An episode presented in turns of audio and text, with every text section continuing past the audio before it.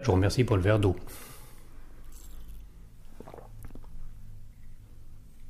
C'est de l'eau d'ici ou c'est de l'eau de là Ah, Dites donc, mais il y a une odeur d'encens Ah bon?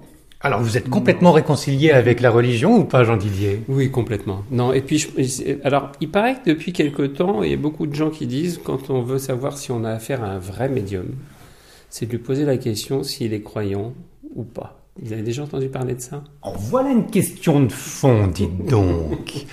Alors, Bah, moi, je dis que tout bon médium est un médium qui a une certaine forme de spiritualité et qui est toujours en connexion avec, euh, avec la religion.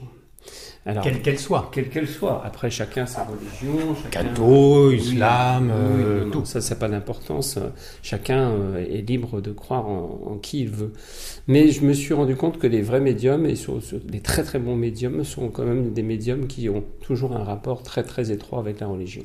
Chacun est libre de croire en qui il veut. Alors, c'est vrai que quand j'ai reçu le placement de produit, l'oracle des dieux hindous, Oui. je me suis dit, mais c'est super beau. Hein. Euh, un doublement placement de produit, non mais c'est super beau. Euh, je regardez, j'ai regardé, j'ai lu, oui, aidez-moi, aidez-moi. Le fascicule, c'est super, ça explique tout. Et puis on, on découvre, bon, il y a des milliers de divinités hindoues, hein, on les a pas tous, mais on découvre les euh, leur personnalité, si on peut dire, et, et, puis alors le, jeu de cartes, il est magnifiquement euh, euh, bien formaté, solide, c'est très beau. Mais je me suis dit, pourquoi les divinités hindoues Pourquoi pas les saints catholiques Enfin, Jean Didier Qui, pour- Pourquoi Parce que vous êtes impressionné à fond par Bollywood et... Non, euh, faut dire que moi je suis, euh, euh, même si je suis catholique à l'origine, j'ai toujours été attiré par euh, déjà euh, les Tibétains. Les- La religion tibétaine, enfin la philosophie tibétaine plus exactement, m'a toujours attiré et euh, l'hindouisme aussi.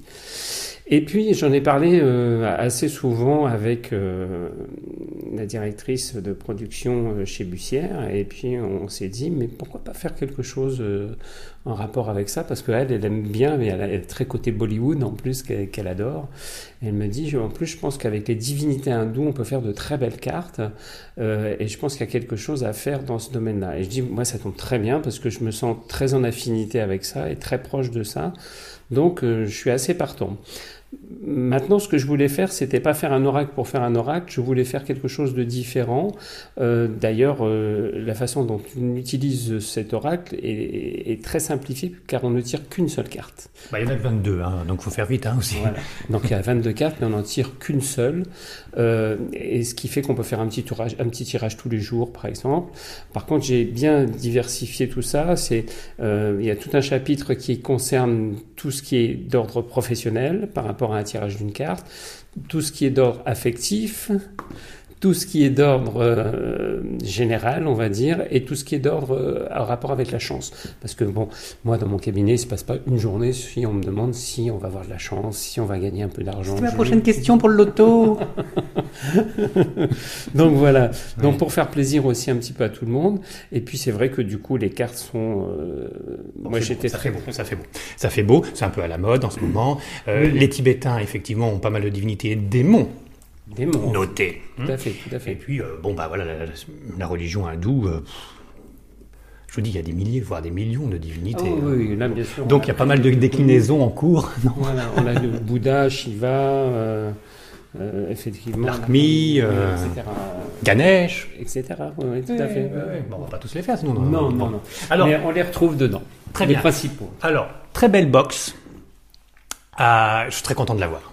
Et, et puis alors, je, félicite euh, le chef de produit ou je sais pas quoi qui a eu la bonne idée de faire un bel objet, de belles cartes solides que quand on va les manipuler, on va pas les abîmer, elles seront pas toutes gondolées. Là, c'est solide, c'est du Voilà. costaud et c'est. Même la box, parce que même la box, j'ai trouvé qu'elle était de bonne facture, euh, qu'elle était. euh, Parce que moi, j'aime pas trop avoir des cartes qui s'abîment très vite dans les mains. Ben, ben, je vous le disais. Ou alors on ouvre trois fois la boîte, au bout de la troisième fois Et la cassée. boîte est cassée. Donc je dis non, moi je préfère qu'on ait. euh, Voilà. Et puis on s'est dit que euh, les fêtes d'année arrivant, ça pourrait être une bonne idée pour euh, faire des petits cadeaux. Ça tombe bien, les fêtes d'année, on a tous les ans. Voilà, Exactement. ouais. ça arrivera bien un jour. Hein. Donc, euh, si c'est pas cette année, ça sera l'année prochaine. Bon, Jean Didier, on va peut-être arrêter la publicité là. Et euh, on va quand même revenir sur la phrase que vous m'avez donnée. Euh, il est bon de croire, quelle que soit la religion, il est bon de croire. Mais il n'y a pas une religion qui est plus haute que l'autre. Sous-entendu, toutes les religions se fourrent le doigt dans l'œil jusqu'au coude ou... Oui, non, non, mais moi je pense que ça, ça, ça c'est selon euh, la façon dont les gens perçoivent leur religion, leur attachement à la religion, Son la éducation, façon dont ils ont été Hum. éduqués, la façon dont ils la pratiquent, etc., etc. Je pense que ça c'est important et qu'il faut pas euh, changer ça. Il faut pas essayer de changer les gens par rapport à ça. Non, mais c'est surtout un sujet excessivement scabreux. Oui. Hein, bon, Oui, oui. et néanmoins, on peut en parler. Ah, Est-ce qu'il y a une religion plus haute que les Non, autres Je ne pense pas. Je, je Bah, Pourquoi il y a des guerres de religion alors euh? Bah, parce que c'est, c'est, c'est- moi j'appelle ça plus des guerres de pouvoir que des guerres de religion. J'ai, l'impression que c'est, vous savez ce qui s'est passé euh, avant le Moyen Âge euh, où on brûlait les, les, sorciers, les sorcières, etc. et tout, c'est parce qu'ils avaient peur de, l'Église avait peur de perdre son pouvoir hein, par rapport à ce que les sorcières faisaient. Donc euh, effectivement ils ont décidé de les brûler, ça allait plus vite et puis ça, ça pouvait le rég- régler le problème plus facilement. Et les guerres des religions, c'est un petit peu la même chose. C'est-à-dire que maintenant, on se dit, nous, on a plus de pouvoir, ou on a un pouvoir, et ce pouvoir, on veut pas le perdre, donc automatiquement, on rentre dans un conflit. Si j'extrapole et si je sim- simplifie pour gagner un tout petit peu de temps, on instrumentalise Dieu Ah, complètement. et on crée des religions et des légendes par-dessus pour pouvoir Oui, oui. euh, bien faire suivre tout un peuple fait, euh, pour, sur, euh, qu'on se mette sur la tête des autres. Tout quoi. à fait. C'est pour ça qu'il y a Néanmoins, dites Jean Didier, et Jésus-Christ dans l'histoire. Parce que, voilà, alors, si on fait les grandes lignes des religions, nous avons le prophète, Oui. Mahomet, euh, nous avons Bouddha aussi euh, d'un autre côté, euh, nous avons la religion juive avec Moïse, etc. Et puis nous avons les cathos, enfin les, les chrétiens, protestants, cathos, etc., orthodoxes, pour Jésus-Christ, avec toute la Sainte Famille. Hélas, ces trois religions monothéistes, qui sont toutes aussi belles les unes que les autres, ainsi que les autres religions, comme ça au moins on, on sera tranquille sur Internet. Bon, euh, et, et là, ça s'entendent pas entre elles. C'est-à-dire qu'il y a des, des- des petits points de querelle. Euh, les grands chefs religieux sont tous les premiers à se dire réunissons-nous, soyons tous amour et toutes les religions ensemble, on, on est pour le même but. Et pourtant, ça marche pas.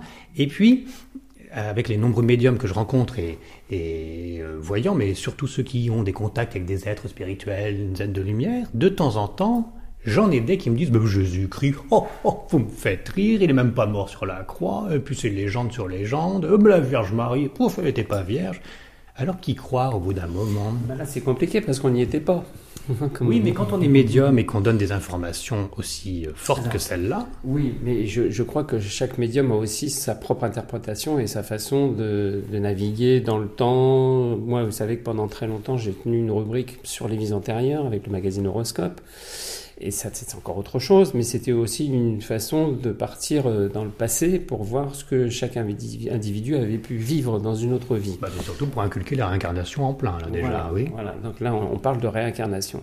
Mais euh, par rapport à ça, si vous voulez, moi, je pense qu'il faut. euh, je ne suis, pas un- je suis pas un spécialiste de la religion de toute façon, et même si je suis médium, et si je capte, et si je ressens des choses, et même si je suis en connexion à- avec ça, moi je n'ai pas de vision, par exemple, de la Vierge Marie ou de Jésus ou autre, ce qui arrive pour d'autres médiums, que moi je vais appeler euh, Mystique. mystique, voilà, des médiums plus mystiques qu'autre chose. Mais ce qui m'étonne souvent, c'est que quand même la plupart des médiums mystiques ne sont pas d'accord eux aussi entre eux. Donc c'est là que ça se complique. J'aurais plus tendance à, à croire des médiums spirites, euh, puisque le médium spirit, lui, il est en contact avec une entité, mais pas, pas spécialement religieuse. Ça peut être un défunt, ça peut être une personne euh, Oui, mais cette entité peut donner des informations on peut aussi. donner des hein. informations aussi, mais c'est pareil, il faut aussi vérifier ces informations parce que vous n'êtes pas sans savoir que les esprits sont un petit peu comme les gens qu'on rencontre dans la vie tous les jours. On pose toujours la question aussi par rapport à ça, c'est-à-dire que les esprits peuvent être des esprits farceurs, des esprits trompeurs, des esprits menteurs, C'est comme sur Internet. comme sur Internet ou comme les gens qu'on côtoie, qu'on rencontre dans la vie tous les jours. Pas nous Alors, deux. faire- Pas nous deux. Non, quand nous, on enfin, va s'exclure quand même. enfin, voyons. On je comprends bien votre discours. Mais alors, arrivons jusqu'au bout pour votre perception personnel de la spiritualité, mais aussi de la religion. Vous, alors, vous êtes retourné complètement vers Mahomet, ou vers euh, Bouddha, vers Jésus-Christ ressuscité, mort pour nous. Voilà, vous. Non, moi, je ne suis pas aussi affirmatif et je suis pas arrêté. Euh, j'ai un peu ma religion à moi. C'est ça qui est fait. Qui m'intéresse, qui est. Mais c'est un petit peu un mélange. C'est pour ça qu'il y a cet oracle euh, des dieux de la sagesse, parce que moi, je suis très intéressé par le bouddhisme, je suis très intéressé par les Tibétains. j'ai lu le livre des morts tibétains, j'avais l'impression de le connaître par cœur. Mais, bien sûr, parce que ça enfonce des portes ouvertes aussi. D'accord. Mais euh, alors, quoi, vous priez Ganesh? Non, je ne prie pas Ganesh. Par contre, il y a une chose que je, que je fais depuis toujours, et ça, vous voyez, c'est la première fois que je vais le dire, donc vous allez avoir un scoop. T'as vu, Bob? Ah, Tac Non, non, mais c'est vrai, j'en ai jamais parlé. Euh, ma maman, si je vous ai dit qu'elle était très catholique, qu'elle était très pratiquante, mais elle avait une adoration pour la Vierge Marie. Donc elle avait une Vierge Marie sur sa table de nuit et elle me parlait tout le temps, tout le temps, tout le temps de la Vierge Marie. Et donc moi, c'est quelque chose qui s'est inscrit en moi aussi. Et aujourd'hui, il y a partout, euh, chez moi, dans mon bureau, ou autre part, toujours une Vierge Marie qui est proche de moi. Et je ne passe pas une seule journée sans que je ne prie pas la Vierge Marie. La Vierge Marie qui représente forcément la bonne mère. Ben voilà. Hein, l'amour maternel. C'est aussi une forme de protection. Il ne faut pas oublier qu'on la visualise toujours avec son manteau bleu, qui est la couleur de la protection. Ah oh là, mon pauvre Jean Didier, pas forcément, parce que ça dépend des apparitions. Ben Au Portugal, elle n'est pas habillée pareil. À Pontmain, apparition de la Vierge Marie à Pontmain, dans la Mayenne, fabuleux. Personne ne le sait trop d'ailleurs. Mm. Et pourtant, il y a eu des grâces et ça continue. Et là, elle a un manteau tout étoilé, euh, différent, et puis elle a une petite euh, tiare. Mais, alors voilà, comme je disais, tout à l'heure que les choses diffèrent selon les médiums. Euh, voilà, ça peut aussi différer. Mais je pense que ça vient aussi de ce qu'on nous a inculqué par rapport à nous et par rapport à nos, Une projection de l'inconscient. Et ça, ça, reste dans l'inconscient. Et je pense pas qu'on puisse avoir une vision si claire, si nette. Et, parce qu'autrement, tout le monde la verrait exactement habillée de la même façon. Et là, euh, rien que sur trois apparitions différentes, on la voit déjà dans trois, trois façons d'être habillée différemment. Notez. C'est pas très logique. C'est pas très logique, mais c'est pas l'essentiel. Ce qui ressort, c'est une dame pleine d'amour, rayonnante de beauté, de douceur, et finalement, c'est ce qu'on ressent quand on voit une statue de la Vierge Marie, même si on est iconoclaste. Et c'est vrai que pour les catholiques euh, français, on va dire entre guillemets, la représentation de la Vierge Marie, ça a toujours été avec un manteau bleu. Voilà. Donc euh, c'est pour ça qu'on dit que quand on porte du bleu ou qu'on pense à la Vierge Marie, on pense toujours à la protection qu'elle vient faire euh, sur nous. Sur la, voûte céleste. On la voit très rarement en string. C'est noté, je, je, me souviens bien. Voilà, ça c'est encore une blague que j'aurais pas dû faire. Alors, euh, Jean Didier, cette très sainte Vierge Marie, pour vous, on tombe dans les dogmes catholiques. Oui. Elle est vierge. Oui. Et elle est morte et puis elle est montée aux cieux. Oui, tout à fait. Ça, vous en doutez pas un seul instant. Non, non, pour moi, puis aussi c'est ce que j'ai appris au catéchisme, c'est ce que j'ai appris en tant qu'enfant de cœur, c'est aussi ce qu'on m'a fait transmettre en tant qu'enfant de cœur. Oui, mais là quand même, vous pouvez retravailler après en tant que médium, hein donc là vous êtes sûr de ça. Oui, mais après c'est compliqué aussi de, de, de s'enlever ces choses-là de la tête euh, quand on est médium et quand on a eu euh, cette façon d'être formaté, c'est quand même compliqué. C'est comme tout problème de religion ou de secte. Hein. Exactement, exactement. Ce qui n'empêche pas que ce que dégage la statue ou même l'être de la très sainte Vierge Marie, c'est que du positif, c'est que de l'amour. C'est l'essentiel. Donc la prier, forcément. Oui, et puis, euh, alors peut-être que moi, il y avait, euh, quand on y réfléchit, si on va faire un tout petit peu de psychologie, c'est le côté maman.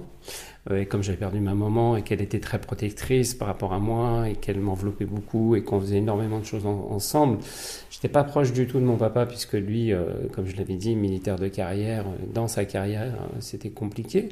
Il y a peut-être ce côté, voilà, retrouver la maman aussi quelque part dans tout ça.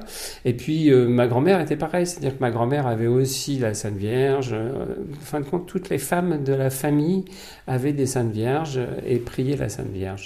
Et voilà, et moi, j'ai, peut-être que c'est aussi une façon de garder un lien aussi avec ma maman. Enfin, il y a un petit mélange de, Parce de différentes choses. Au fond de vous, vous êtes persuadé qu'elle est auprès de la Vierge Marie maintenant. Ah, mais complètement. Bah oui, bah c'est comme la mienne. Mais oui, mais oui. On va plus se quitter. Voilà quelque chose qui nous réunit. Oh, écoutez, ça fait un foyer. Voilà. Jean Didier, le papa, il priait pas Saint Joseph pour autant. Hein. Non, mon papa a été très euh, très dur. euh, il est parti il y a pas longtemps, mal- malheureusement, et euh, c'était quelqu'un en vieillissant qui a commencé à, à- à montrer un peu plus de tendresse, un peu plus d'affection. Parce qu'il comprenait pas ce que vous faites.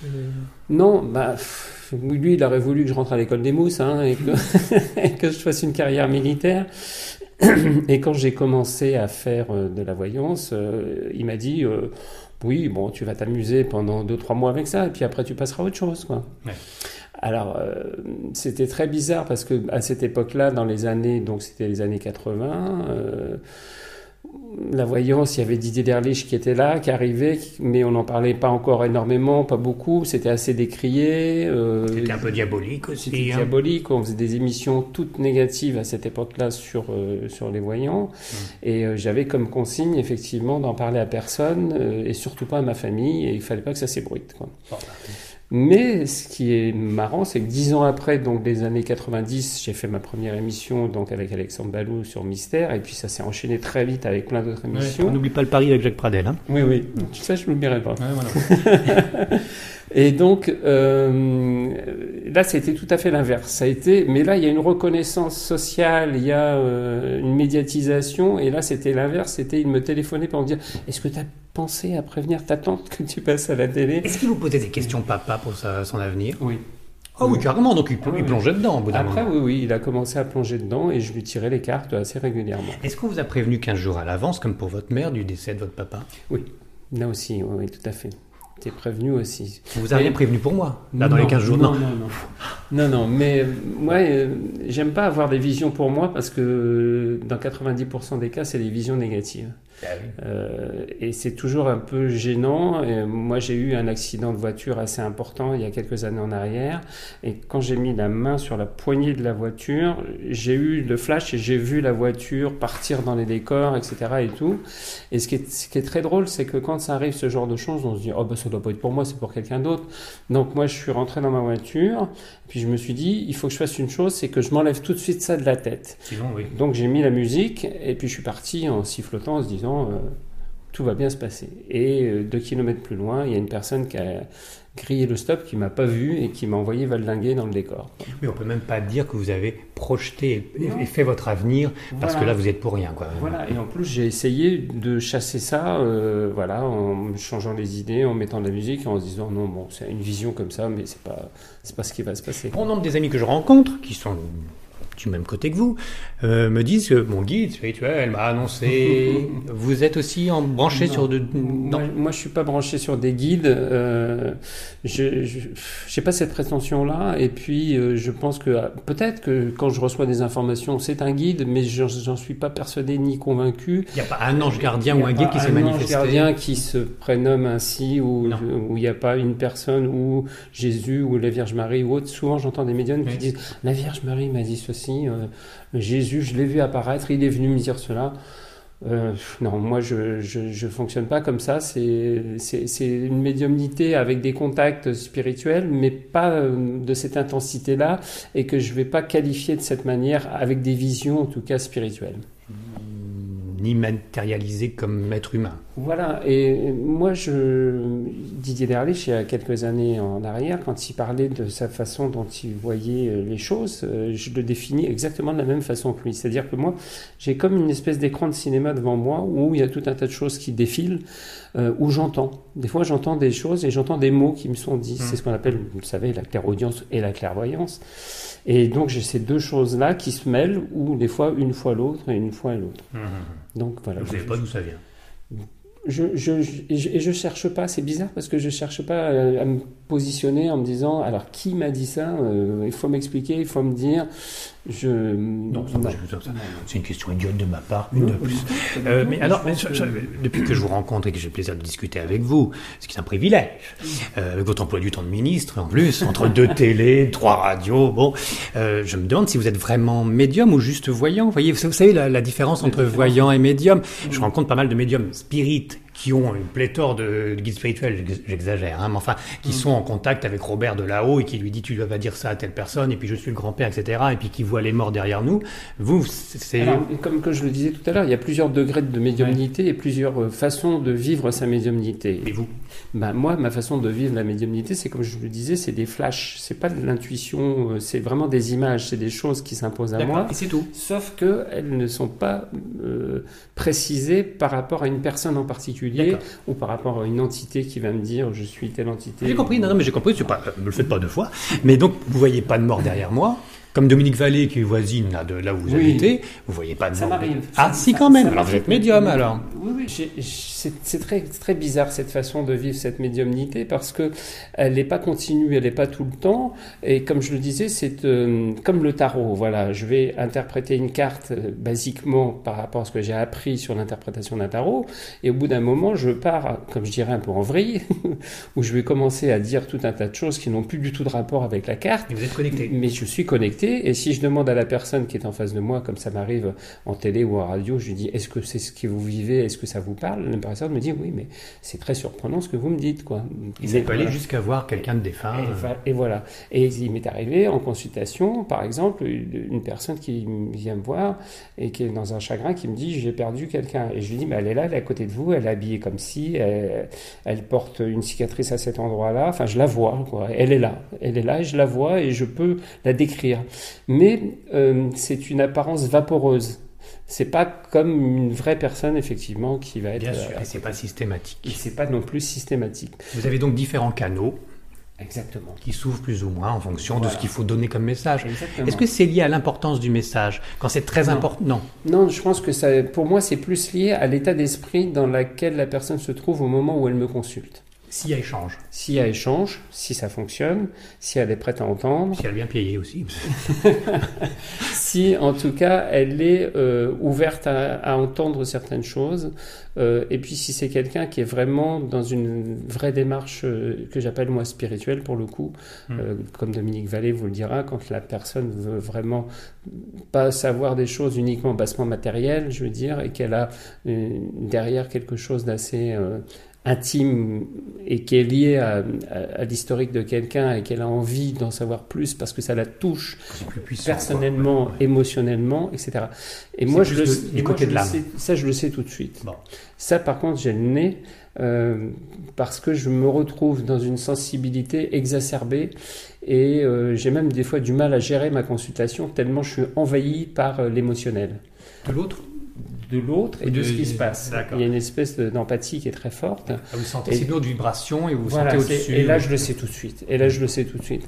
Et, et comme, euh, comme j'ai beaucoup souffert, bon, c'est pas comme tout le monde malheureusement qui a perdu quelqu'un, mais comme je l'ai perdu très jeune, ma maman, j'en ai beaucoup souffert.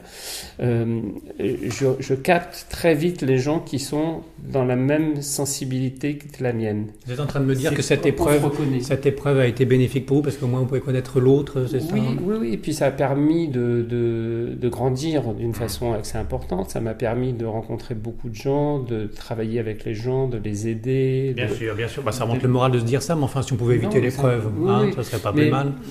Moi, je l'ai refusé pendant longtemps et j'ai même été voir des psychologues pour essayer de comprendre. J'ai vu un psychiatre, j'ai vu différentes personnes et j'ai eu, je dirais peut-être la chance de tomber sur des gens bien parce que des fois dans ces métiers c'est pareil. On a des gens qui vont vous dire mais mon pauvre monsieur, mais qu'est-ce que vous faites dans ce métier?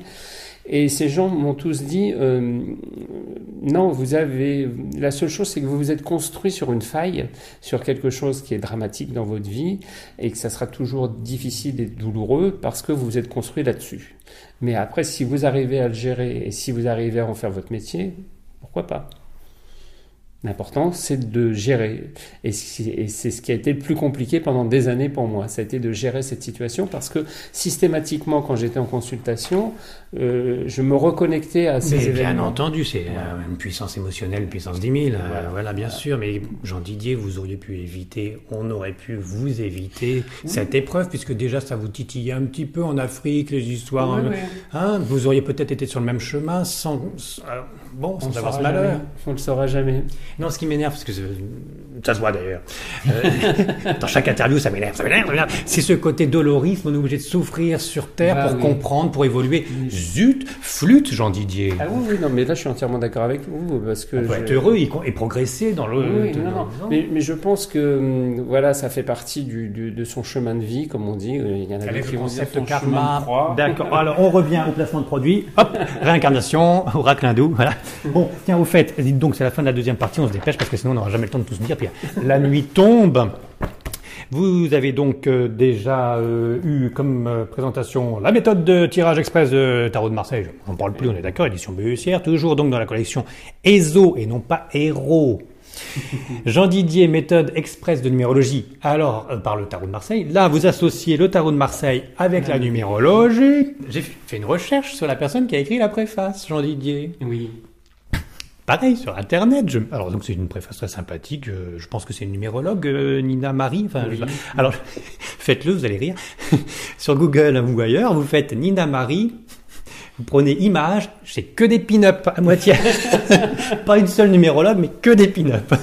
qui c'est Nina Marie Je ne connais pas. Nina Marie, c'est une amie à moi qui, euh, qui à l'époque où je travaillais avec Pierre de Saint-Amand, faisait les salons. Nous avons travaillé étroitement ensemble pendant très longtemps. Et euh, je lui avais demandé de faire euh, la préface parce que j'aimais beaucoup sa, son approche et sa façon de travailler la voyance. Mais Donc, elle est- mais elle c'est est- pas quelqu'un de connu. Non, c'est pas grave. Mais elle est quoi Voyante ou numérologue? Elle est voyante. Elle, Elle est est, voyante. Elle, elle est voyante. Elle n'est pas numérologue. Mais euh, voilà, c'est quelqu'un qui. euh, moi, j'ai beaucoup de fidélité euh, avec les gens dans ce métier. Et c'était une petite façon de lui faire un clin d'œil et de lui dire merci d'avoir été présente. parce que quand j'ai travaillé sur ce livre et que je l'ai écrit, elle m'aidait très souvent à me remonter un peu de morale quand j'étais fatigué. Oh, Bon. le moral que t'es bas, puis c'était le Minitel, c'était la période Minitel. Hein, ce ce bouquin-là, c'était le Minitel aussi. hein, bon. Bon, je vais vite, hein, excusez-moi Jean Didier, mais Il faut. euh, il faut. Alors, pour parler donc de cette association euh, Tarot de Marseille et, et numérologie, très rapidement, bon, jetez un coup d'œil, euh, prenez-le.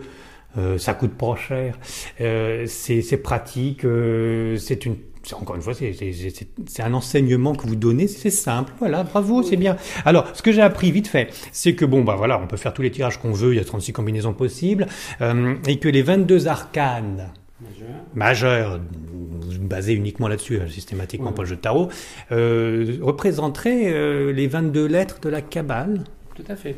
C'est-à-dire en hébreu. euh, En hébreu, oui. À la base, on est parti sur, euh, sur l'hébreu et euh, je pense que hum, là aussi, euh, on, on fait un parallèle après euh, que moi j'ai fait, mais peut-être que d'autres ne l'ont pas fait, mais en tout cas, moi j'ai trouvé intéressant de le faire par rapport à ça et de développer effectivement ce côté de numérologie euh, qui est quand même très important aussi dans le tarot.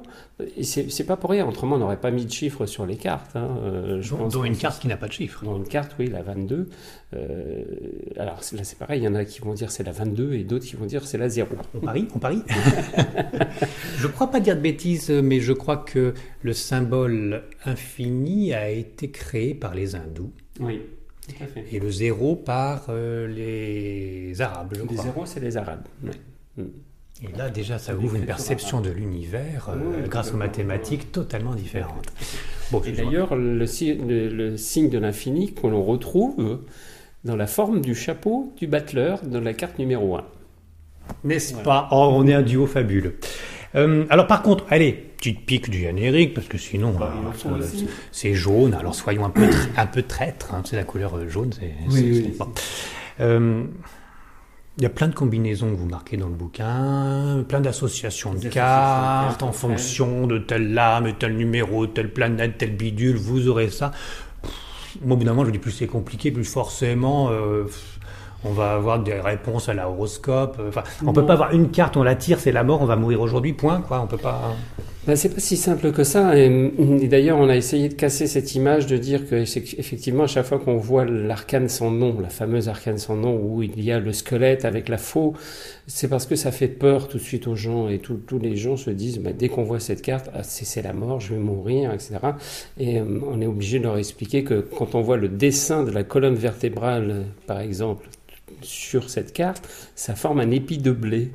Je ne sais pas si vous aviez remarqué. Pas remarqué, dites donc. J'avais vu le squelette moi-même. Voilà. Ah, un épi de blé. Et ça fait un épi de blé du haut jusqu'en bas. Et euh, ce, qui, ce qui est le symbolisme effectivement de l'action moisson. de, de la moisson, de semer une graine, de la faire hum, germer, qu'elle grandisse et qu'elle forme un, épi de blé. Et la, voilà. la- fin d'un cycle. La fin d'un cycle, le début d'un nouveau cycle, en tout cas c'est le cycle de la vie. Et ça doit être positif. Donc moi je l'interprète très souvent plus comme une transformation, des fois même une euh, régénération qu'autre chose. Très bien, Jean Didier, c'est la fin de la deuxième partie. On se dépêche juste. Euh, J'ai noté que dans ces deux livres, dont on ne reparlera plus dans la troisième, hein, c'est fini. Hein, euh, J'ai noté que vous précisiez que le jeu de tarot est personnel. Il faut le garder sur soi. Il faut pas le prêter parce qu'on met son magnétisme, etc. Dites donc, c'est pas de la superstition. Non, c'est pas de la superstition puisque le magnétisme existe. On sait qu'il est là, qu'il Oui, mais existe. pour un jeu de cartes. Mais oui, mais tout objet, euh, vous savez qu'il y a des gens qui vont prendre une bague, une montre et qui vont vous raconter la vie de la personne. Ça veut bien dire qu'il y a une énergie qui se cale sur cet objet. Le tarot, c'est exactement la même chose. Et vous pouvez euh, interférer dans les vibrations d'un tarot. Si vous prenez un tarot, moi j'ai, alors les tarots, on les change à peu près tous les ans enfin, parce que bon, ça, ça se patine, ça s'abîme. Il y, a des gens, il y a des gens qui les gardent hein, des années, des années. On voit même plus les, les significations, euh, les symboles qu'il y a dessus. Moi, non, j'aime bien avoir les cartes qui glissent bien entre les mains. Euh, donc, je change mes, mes jeux régulièrement. Mais si je passe ce jeu-là à quelqu'un d'autre, je casse mon magnétisme et il peut, arriver que ce tarot ne va plus euh, parler comme il devrait parler. Alors, je dis toujours que il faut pas l'utiliser comme un jeu de société à la fin d'un bon repas où on sort le tarot pour dire allez on va rigoler deux minutes, ça ça fonctionnera pas. Ça ne marchera pas, il faut respecter son jeu. Et deuxièmement, il ne faut e, effectivement jamais le prêter. Par contre, là où je suis pas d'accord, c'est que souvent des gens disent il faut pas faire les cartes le lundi, le lundi ça parle pas, euh, ou dans telle circonstance il faut pas. Moi j'ai tiré les cartes dans toutes les circonstances, sur les plateaux de télé, à la radio, le lundi, le mardi, le jeudi, la nuit, sur la place de l'étoile, partout, et ça a toujours fonctionné. Je crois que quand on veut que ça fonctionne, ça fonctionne. Hum. Puis quand on est doué, Jean Didier. Si vous le dites. On se retrouve dans la dernière, troisième partie.